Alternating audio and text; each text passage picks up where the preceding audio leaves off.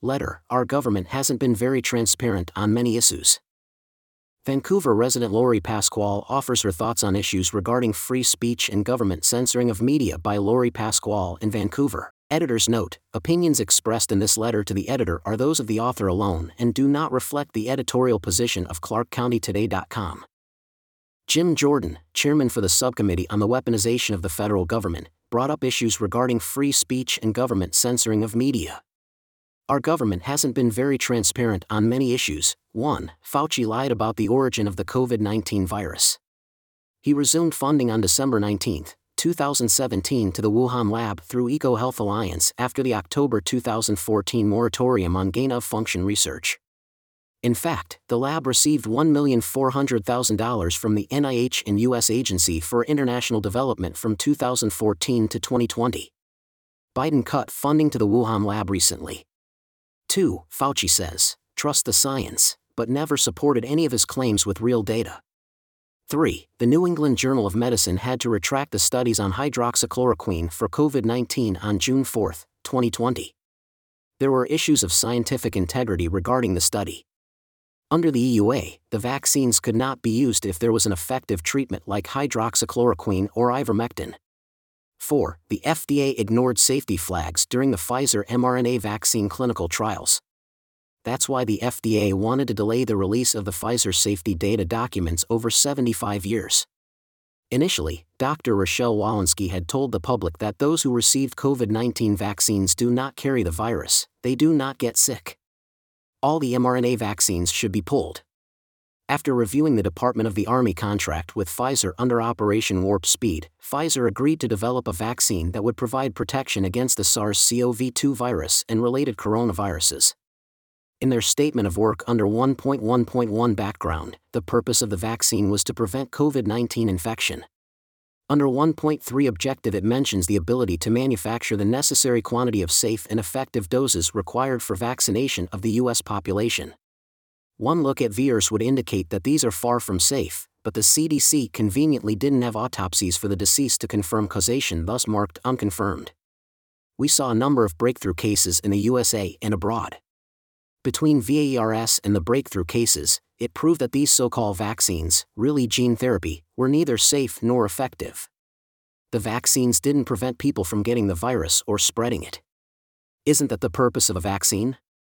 The FDA should have pulled the Pfizer COVID 19 mRNA vaccines the moment they knew this, especially when American frontline doctors showed there were inexpensive effective treatments.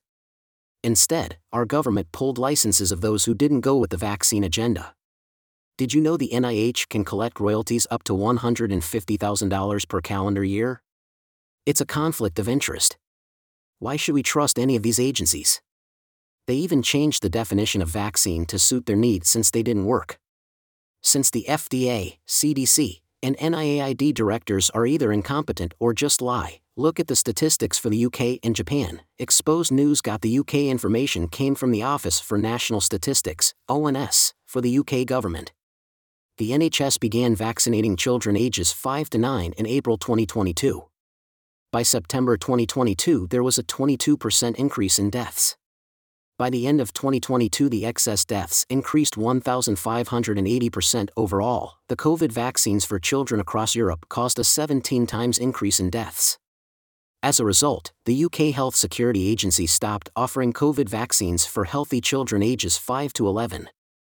The ONS also published deaths by vaccination status in England up to December 31, 2022 it showed that triple plus vaccinated accounted for 92% of the COVID deaths in 2022.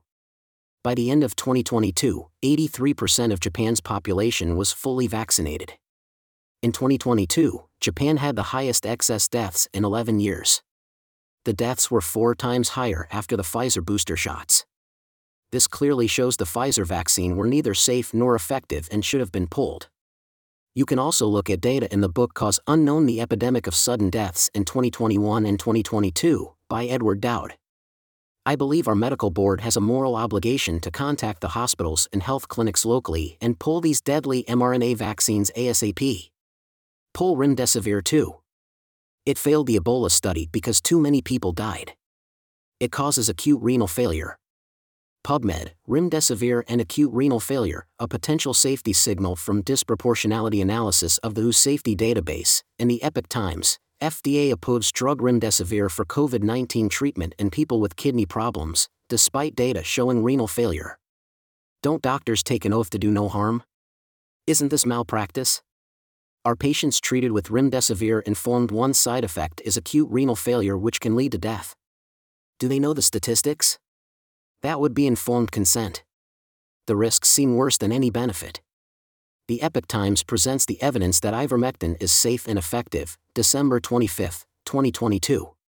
Dr. Peter McCullough or the FLCCC have protocols for treating COVID 19. So isn't it time to pull remdesivir knowing there are safer and more effective treatments? References https colon slash slash exposed dash news.com slash 2023 slash 02 slash 28 slash uk dash gov dash confirms dash triple dash vaccinated dash account dash 92% dash covid dash deaths dash 2022 slash https colon slash slash exposed dash news.com slash 2023 slash 03 slash 02 slash Pfizer dash kills dash children dash for dash profit slash https colon slash slash exposed dash news.com slash 2023 slash 01 slash 03 slash Japan's dash excess dash deaths dash 4x dash higher dash after dash Pfizer dash booster slash https colon slash slash pubmed.ncbi.nlm.nih.gov slash 333404009 slash